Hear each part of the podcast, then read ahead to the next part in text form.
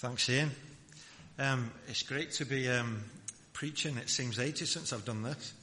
Sometime ages ago, before the summer even started. But um, been very much looking forward to uh, doing this today. Um, welcome to those of you who are visitors. Um, it's great to see Farid and Nushin as well with their new baby, the youngest member of our congregation. Right at the back there, just crept in while you weren't looking. So welcome to you as well.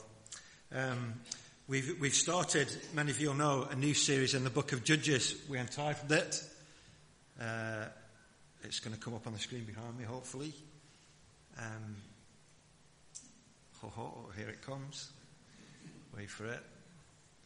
There we go. Fallen people, faithful God. Ian has very helpfully introduced us to this book over the last two weeks, but we're going to do something unusual today. If you thought that we were going to get into chapter 3 today and carry the story on where we left off last week, you're in for a big surprise because we're actually jumping to the end. And I want to start this afternoon by explaining why on earth would we do the beginning and then jump to the end and then go back to the middle because we don't normally do that. Some of you are familiar with the history of the Bible and God's people in the Old Testament but I don't want to assume anything, so let me just give you all a little timeline here so that we can all get our bearings and we're all then on the same page. There's a timeline.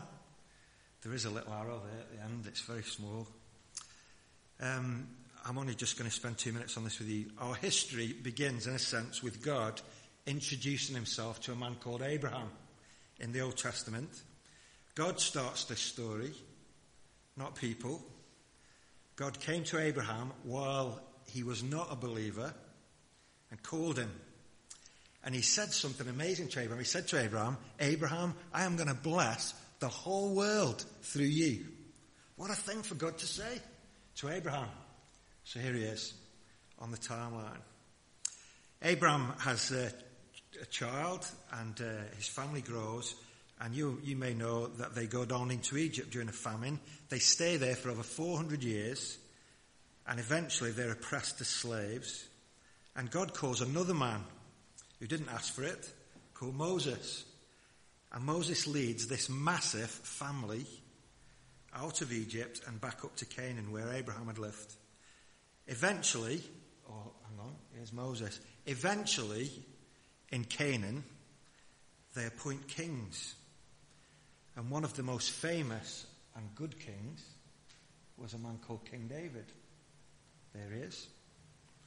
And the reason I've drawn a gap there between Moses and David is because the book of Judges, in a sense, is a transition between a growing kind of ragtag bunch of people, a family, if you like, transitioning into becoming a proper country. Uh, imagine that. that. That's the period of history that we're looking at here in the book of Judges. They go from being tribes and clans to being a proper nation with a king and laws and a land and structure. And this is all going on around 1000 BC. Real history. Here's what I want you to understand. Whoever wrote the book of Judges, we don't actually know. Some theologians have hazarded a few guesses. Some people think the, the prophet Samuel wrote the book of Judges. But whoever, whoever wrote the book of Judges lived in the time of the kings. And they're writing about this history. And they're putting a particular twist and slant on it. The writer is not looking back to a glorious period in their nation's history. The point of the book of Judges, the writer is saying, wasn't it awful then? Wasn't it absolutely terrible back then? Isn't it great that we've got kings now who govern us wisely and keep us together and help us to worship God and be a great nation? But wasn't it awful then? Who would want to live that? Don't forget that God had said at the very beginning that he would bless the whole world through Abraham.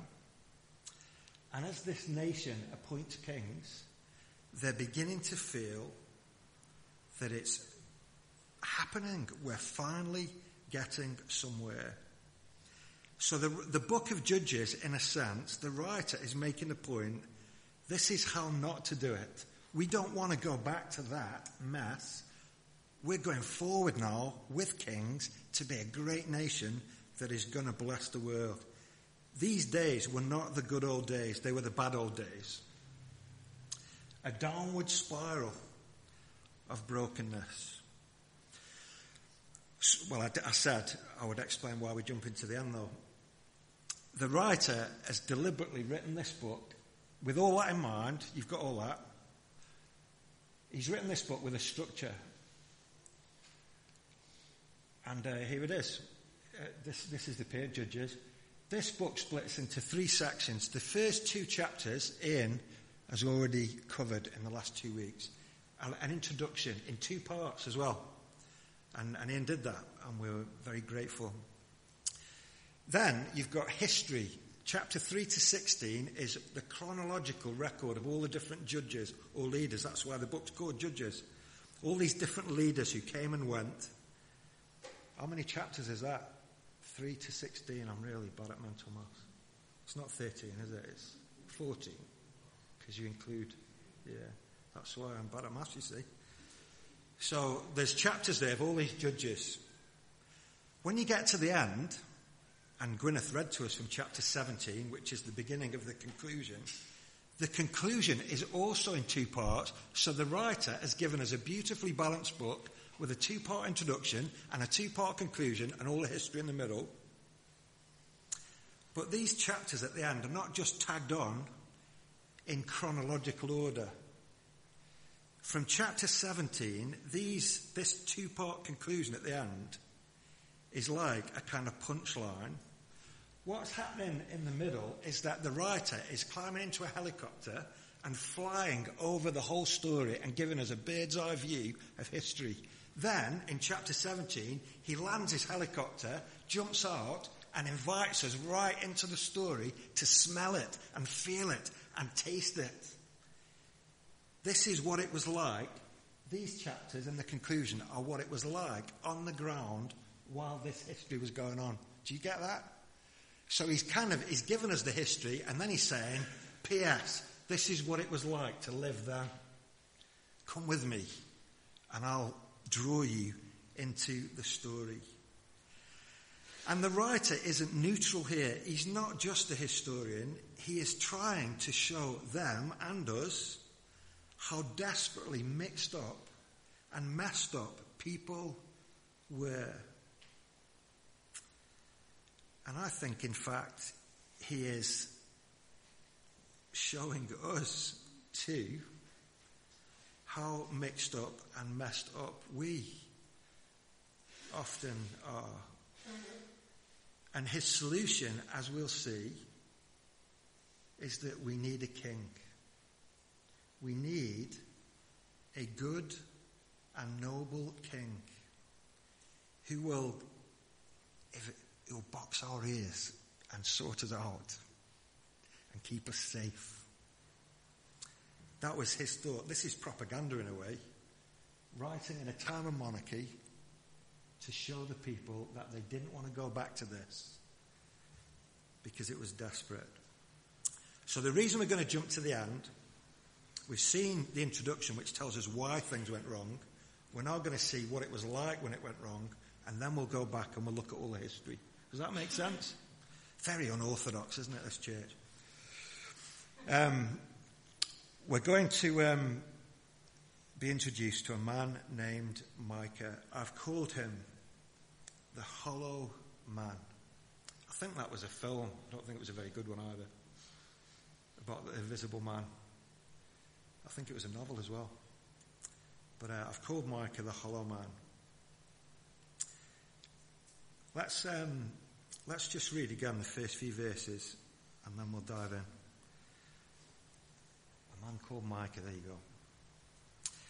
Now, a man named Micah from the hill country of Ephraim said to his mother, The 1100 shekels of silver that were taken from you, and about which I heard you utter a curse, I have that silver with me. I took it. Then his mother said, The Lord bless you, my son. When he returned the 1100 shekels of silver to his mother, she said, I solemnly consecrate my silver to the Lord for my son to make a carved image and a cast idol. I will give it back to you. So he returned the silver to his mother, and she took 200 shekels of silver and gave them to a silversmith, who made them into the image and the idol, and they were put in Micah's house. What kind of weirdness is going on here? When I read that the first time, well, not the first time, but I read that during the week. I mean, you've got to listen to this. I've got to preach it.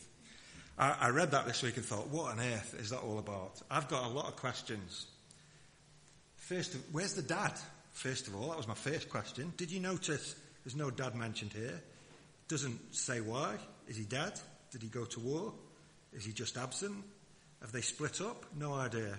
There's no dad though. I don't know if that's significant, but that was a question that I had. Uh, secondly, why, why does a son steal money from his own mum? I mean, if you're going to steal something, don't steal from your mum. Don't steal at all. But don't steal from your mum. They're not poor. 1,100 shekels of silver. It says in the bottom of my Bible here in the footnote that's 13 kilograms. The price of silver, I just Googled it, £313 a kilogram. So that is 4,000 quid's worth of silver he's nicked off his own mum. They're not poor. And his mum clearly loves him and would give him anything. We'll come to the mum in a minute. Maybe that's his problem. I, I don't know. But why on earth would a son steal from his own mum? I said we get to the mum. We'll get to her next. Why, why does this particular mom curse the thief but think that her own son can do no wrong? It's almost comedy. I, I, it was me, Mum. I nicked that money. I, I, I, heard you call down a curse on the head of the thief. What, what was that? You know, may the fleas of a thousand camels. She curses the thief. When the son owns up, she says, The Lord bless you, my child. The Lord bless you, son. What is that all about? She goes from cursing the unknown blighter who did this to the Lord bless you. I mean, son. It's like she would murder the culprit. But her son, isn't he lovely? Isn't he lovely? He wouldn't harm a fly. He must have been mixed up, poor thing, to do something like this, didn't he? He's got no dad and victim. Come here, son, let me give you a cuddle. She, t- does she seem tolerant to you? Curse the the Lord bless you, my child way too tolerant. I, I think if one of my kids nicked 4,000 quid's worth of silver from me, I don't think I'd be saying, come here and I'll give you a cuddle. But the mother seems to think he can do no wrong. The idol. The idol. Why also does the mother say at the end of verse 2, the Lord. Do you notice that the word Lord there is in capitals? She is invoking a blessing from the Lord God Almighty, Jehovah. May the Lord God Almighty bless you, my son. No, here's a few quid. Go down to Silversmith and get him to melt a little idol so we can worship that. What, what is that all about? The Lord bless you, my child. Now go and make a totem pole. That, that's what she says. We'll come back to that as well. It is an odd mixture, isn't it, of getting some things right and a lot of things wrong. Maybe the mum thinks a bit of religion will help her son to get back on the straight and narrow and stop nicking things from her. I, I don't know. He's a lovely boy. He just needs a bit of guidance. We'll send him to church. They'll sort him out. It seems very odd to call down blessings from God and then worship a piece of metal. And what about the boy himself? How can this son, Micah, reconcile stealing four thousand pounds worth of silver from his one, one from his mum one minute, and then building a shrine, a DIY temple to God in the next minute. To me, when I read that narrative, it seems like he's very mixed up. Is, is he evil or is he good? He seems to be like a messy mixture of some good and some not so good. It seems like he confidently stole the money from his mum. Then he hears his mum say, Curse the thief! And he thinks, Oh no, God's going to strike me down. I better own up to that. So he boldly nicks the stuff, but then seems quite frightened and almost superstitious. What I mean is, he's brazen enough to rob his own mum, but then terrified of being struck down by some deity or other. Is, is he confident or is he frightened? I want to say, suggest to you that it tells us something about his heart, perhaps. I don't see any evidence in these verses that he actually understands the gravity of what he's done.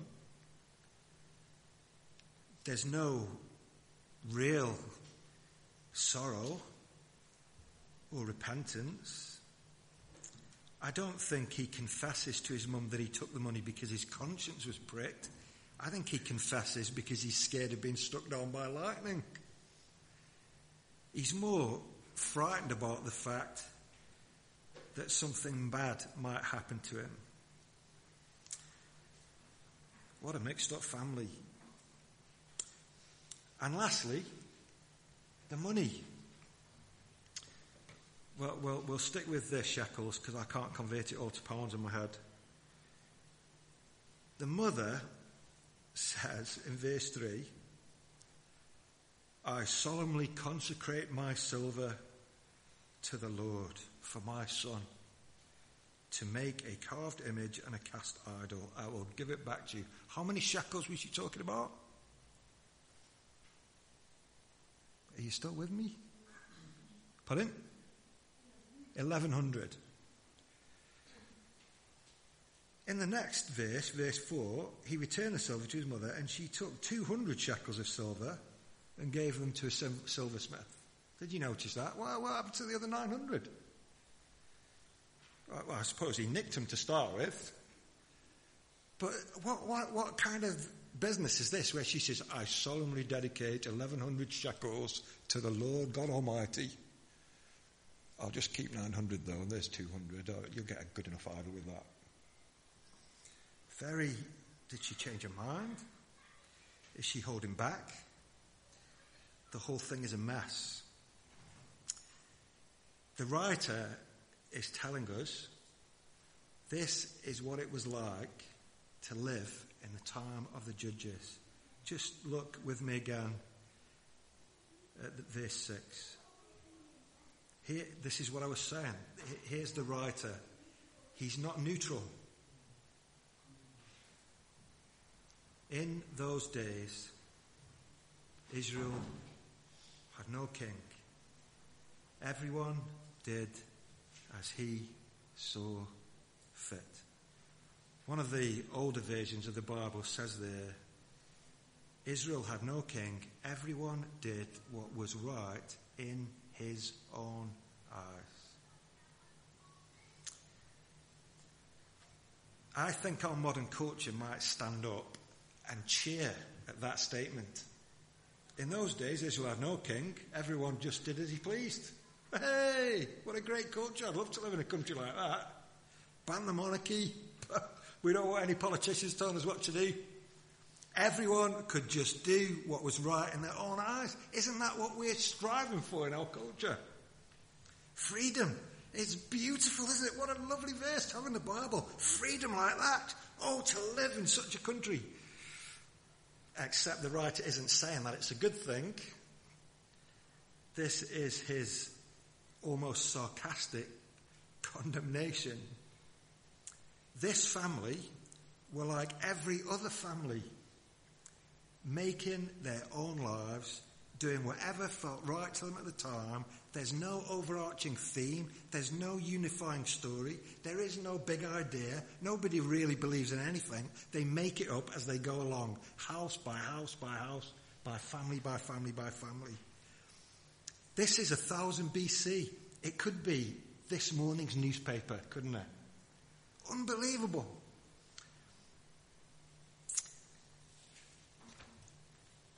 So, so much for Micah's family. Well, there's a lot going on here. They, they were some of my questions anyway. Maybe they were some of yours. I think the writer is wanting us to get, in the first part of this conclusion, that their religion was very mixed up. There's a lot we could talk about today, but this is the main point. Micah and his mixed up religion. These people are obviously religious, and, it's, and they're obviously mixed up. And I think that's the main point that the writer wants us to get across. Back in the days of the judges, they were very mixed up about religion. They're obviously not atheists. And I don't think it would be fair to say that they were rejecting God altogether. I think the author wants us to know that they really did believe in the true and living God. We've seen it. Micah's mum says, The Lord God Almighty, bless you, my son. In verse 3, she solemnly consecrates her cash to the Lord God Almighty. At the end of this section, in verse 13, Micah says, Now I know that the Lord capital letters, the Lord God Almighty will be good to me. These people are really quite serious about God. Would you agree? But running alongside their seriousness is also stupidity. Can I say that? They're, they're, very serious about God, but running alongside it is a kind of stupidity. He goes down to the metal workers and has an idol made. They know the Lord, and yet they build this little totem pole. He makes a shrine. He even appoints his son as the priest. And he makes something called an ephod. That is a throwback to the time of Moses, when God told Moses to make the ephod it was a sign of how much God loved them, and it was also a way for them to make decisions and know what God's will was. Micah just thinks, I'll make my own. I'll go down to the shop and I'll buy an ephod. You, you can't just make an ephod, but he, he makes his own. I, have you got any deals on at the moment? I'll have an idol and an ephod, two for one. He brings it home and he sets up his shrine. His son's the priest. Remember, we said on the timeline that it was God that started this story, calling Abraham, calling Moses. God told this growing family, his own people, he told them who he was. He told them what he was like he told them how they could worship him. God gave Moses the famous Ten Commandments, didn't he? Do you know what number two is? Here's a test for a bunch of people in church. I, I, got this wrong in the pub quiz once. I never heard the last of it either. I got it wrong in the pub quiz. You go to church, what's the answer to this? And I got it wrong. And we lost. Never heard the last of that. What's the second commandment? Anyone? Pardon? No idols. There you go, Sam. I wish you'd been at the pub quiz with us. You, this, I'll read it to you. This is from Exodus chapter 20. God said, commandment number two. Commandment number one was, You shall have no other gods before me. Commandment number two was, You shall not make for yourself an image in the form of anything in heaven above or on the earth beneath, or in the waters below, you shall not bow down to them or worship them. In another place, God gives them songs for the priest to sing in church. And one line says, this is in Deuteronomy 27, the Levite shall recite to all the people of Israel in a loud voice, Cursed is anyone who makes an idol. Happy song.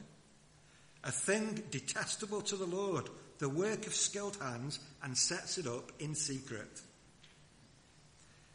That verse is amazing because it says that Micah will be cursed to make an idol, and yet he assumes by the end that God is blessing him. The irony is awful, isn't it? So the point is, these people kind of worship the living God,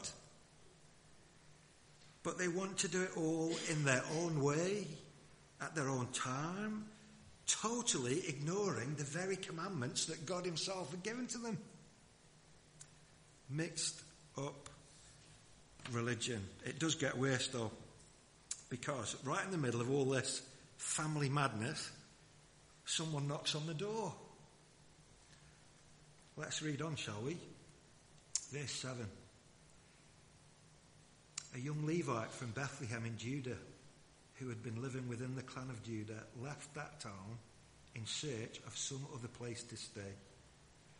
On his way, he came to Micah's house in the hill country of Ephraim. Micah asked him, Where are you from? I'm a Levite from Bethlehem in Judah, he said, and I'm looking for a place to stay. Then Micah said to him, Live with me and be my father and priest, and I'll give you ten shekels of silver a year, your clothes and your food, free board and lodgings. So the Levite agreed to live with him, and the young man was to him like one of his sons. Then Micah installed the Levite, and the young man became his priest and lived in his house. And Micah said, Now I know that the Lord will be good to me since this Levite has become my priest. If you don't know, the reason Mike is excited and thinks he's won the jackpot here is because back in Moses' day, God told Moses that the tribe of Levi would be the priests for the whole nation. So this young chap, he's a Levite. He should be working as a priest where he lived, but he thinks, I can do better than this. I want a better job. So he sets off and goes out, searching his fame and fortune like Dick Whittington, ends up knocking on Micah's door. Micah says, Where are you from? I'm a Levite. He can't believe his luck. Man, come and live with me. I'll give you ten shekels. I'll feed you. I'll give you clothes. You could be my priest.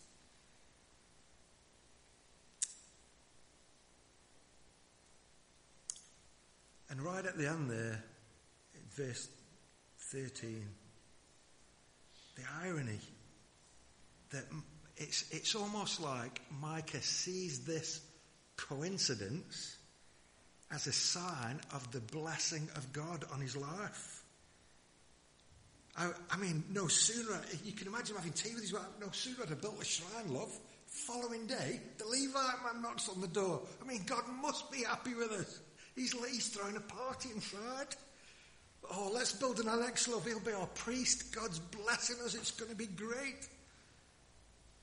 Now I know that the Lord will be good to me since this Levite has become my priest. What is really striking in all of this narrative is that both of them are completely ignoring what God has told them to do. The writer emphasizes this at the end of chapter 18. Just flick over the page.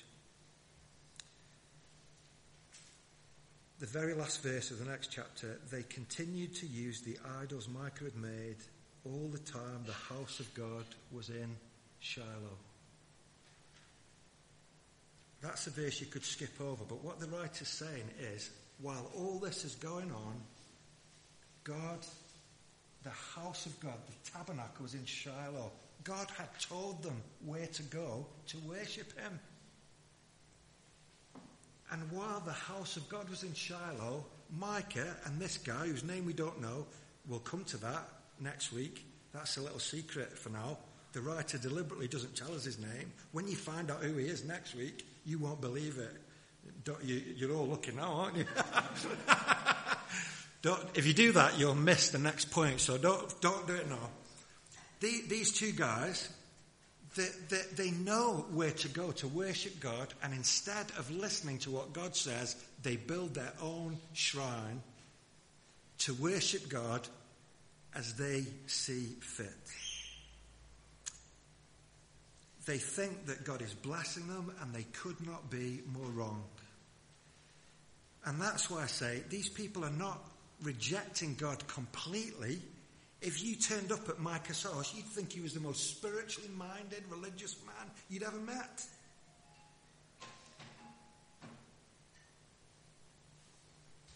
But what they're actually doing is DIY religion. This is just one example that the writer climbing out of his helicopter, inviting us into the story. Let me tell you about Micah. He's just one. There were loads like this. That's what the writer's telling us. When it comes to religion, most people just make it up. And if it feels good and it seems to work, then God must be pleased. Everyone's a winner. How on earth does this connect with you and me, though? I don't think you're going to go home and make a little totem pole. You might but I'm guessing. I don't think you're going to install the local vicar to be your personal spiritual guru and run it for you either. So, why do we even bother reading a chapter like this? How is this relevant to you and me now, today? First of all, I just want to say two things about idolatry, making idols. First of all, Idolatry can be the attempt to replace or substitute God with something else. You get that? God's not enough for me, so I'm going to substitute him in the 65th minute and bring on a better player. That, we're, we're replacing God for something else that we think is better than him. That's the issue. We might not call that worship, in a religious sense. But I want you to think about this though. Actually, we are all worshipping something. Let me ask you, as I've been asking me, what is it that you live for? What is it that the affections of your heart are set upon? In a way, that thing will be your God. You may not physically bow down to it at home in a little shrine, but the way you organize and live your life will ultimately be to please this God and serve it faithfully in the belief that it will make you happy and secure and fulfilled. Let me read to you a British uh, preacher, I suppose, David Jackman, said, said this, commenting on this passage actually. An idol is anything that usurps the place of God because I'm looking to it to give me real life, to protect me, or to enrich me. An idol is anything that squeezes God into the margin of my life because that thing has now become of more worth to me than him. It could be our marriage or family life, the achievements of our kids, the success of our church, even our position as a valued Christian leader or a growing disciple, even our service for the Lord, our financial generosity, our biblical or doctrinal knowledge, our spiritual gifts. Once we fall in love, with any of these good and potentially godly ingredients of life rather than with the Lord Himself as the undisputed number one in our experience. We are casting our idol as surely as Micah did. Ouch. But it's slightly more subtle for Micah because he's not just substituting God. So here's a second Idolatry can also be the attempt to combine God with something else. That's slightly different, isn't it? Micah's not an out and out atheist. He's not saying, I don't want you, God, I'm having this instead. He, he's a bit more subtle than that. What he's doing is trying to have his cake and eat it. He wants God and something else as well. And he tries this strange DIY hybrid thing is going on. All the while, God is there, but he's trying to mix things up a bit of God and a bit of this and a bit of that and a bit of the other. It's like pick and mix.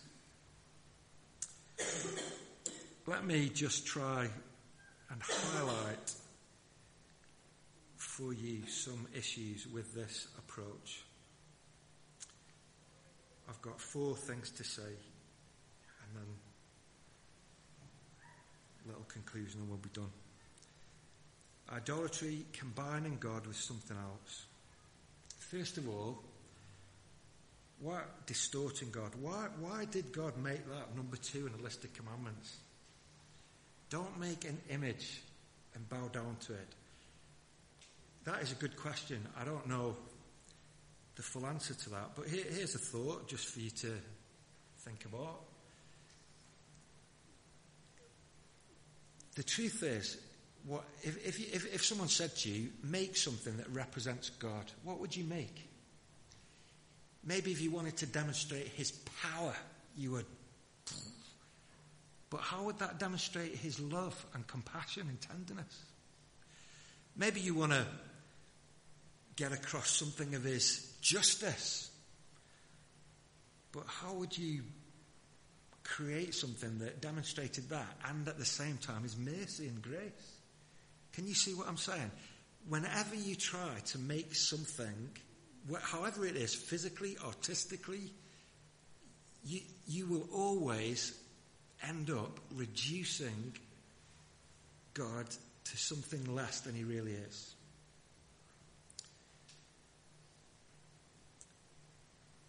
Whatever image you use, however you try to portray him, it will capture something, perhaps, but never everything. So when, I mean, these guys are building physical idols. Whenever we try to portray God, we'll, we may get some things right, but we will get other things wrong. And what we end up with is a grotesque caricature of God rather than the real thing. When we make images and idols, we end up worshipping a caricature rather than God Himself. So that's, that's one thing. You can have a think about that. Come back to me. Here, secondly, ignoring God. What do I mean by that? Remember that God had actually told both of these guys in this story what to do very clearly, but they just didn't feel it. They just, I just don't feel it today. I know what God wants me to do, but it just doesn't feel right. What they're effectively saying to themselves is if something feels right and it makes me happy, it must be good, right? Never mind that it clashes with something that God clearly said. Maybe God's changed his mind since then. Who knows? One writer says this Micah's family shapes a God who is convenient to worship. They follow the laws they do like and ignore the laws they don't like. What they're actually doing is developing a kind of consumer mentality to their own morality. I listen when I feel like it and when it suits me, but if I don't agree or that doesn't fit with my path, then I'm going to reject that part. Sometimes I'll meet people and I'll say to them, you know, do you believe in God? And they say yes. And I might say to them, if I'm feeling cheeky, what kind of God do you believe in? And often they'll say, well, what I think about God is, or I prefer my gods to be, and then they'll tell me their opinions on basically the God that they hope God is or think God is. And some people have stronger opinions than others on that. that that's exactly what Mike is doing here. They're completely ignoring what God Himself has said. and they are relativizing and subjectivizing their own morality. Micah is so focused on his feelings that he takes what looks like a complete good coincidence as a sign that God is so pleased with him. Instead of actually listening to what God has said, he's claiming to worship God, but it's actually a distortion of God, and he's ignoring what God has already said to him. Does that ring bells for us? It does for me. I think it should for all of us. Thirdly, controlling God. I wrote down here the taming of God. What Micah seems to want more than anything, and I think so do we, is to have a God that we can control. Micah and his family, they're not so much rejecting God, they look like the most religious people I've ever met. They've got a shrine in their own house. I don't know many people who've got that. If they, they would be like top of the pile, wouldn't they? In the religious, respected community. Got our own shrine in the annex. Our own oh, priest, a Levi as well. What a stroke of luck that was when he turned up. God's really blessed our family. It's marvellous, marvellous. But what they're actually doing is trying to use God to meet their own ends. Do you see how, how that relates to us? We want to recreate God and reshape God and remake Him to fit our desires rather than allowing Him to shape our desires. Micah's do it yourself mixed up religion was aimed at getting God to do what he wanted God to do rather than allowing God to help him to do what he should be doing. His religion is an attempt to control God and manipulate God and use God. His whole life is based on if I do this, then God will have to treat me well.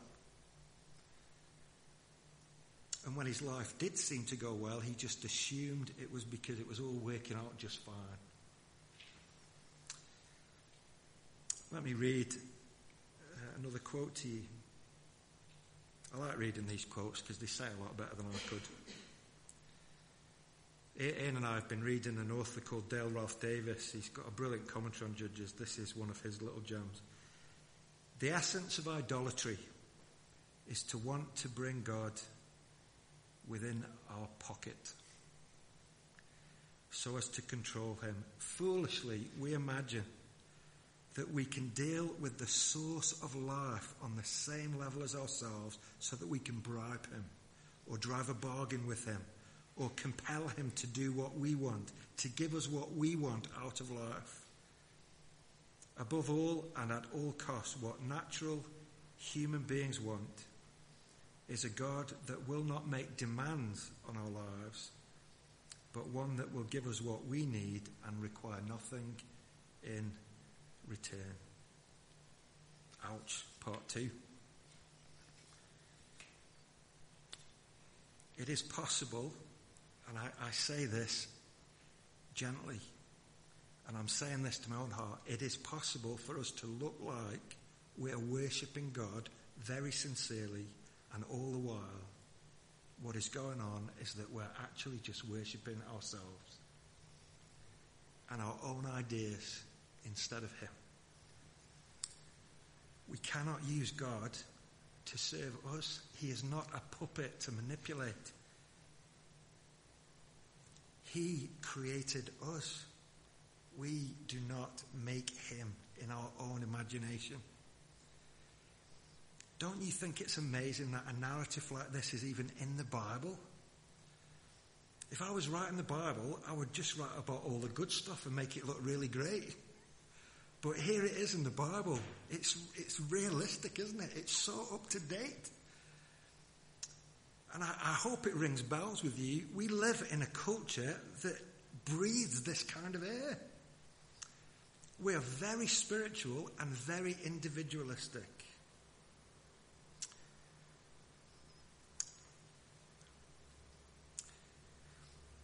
Does this not parallel the contemporary mood, even in the church, that worship is actually a very individual affair?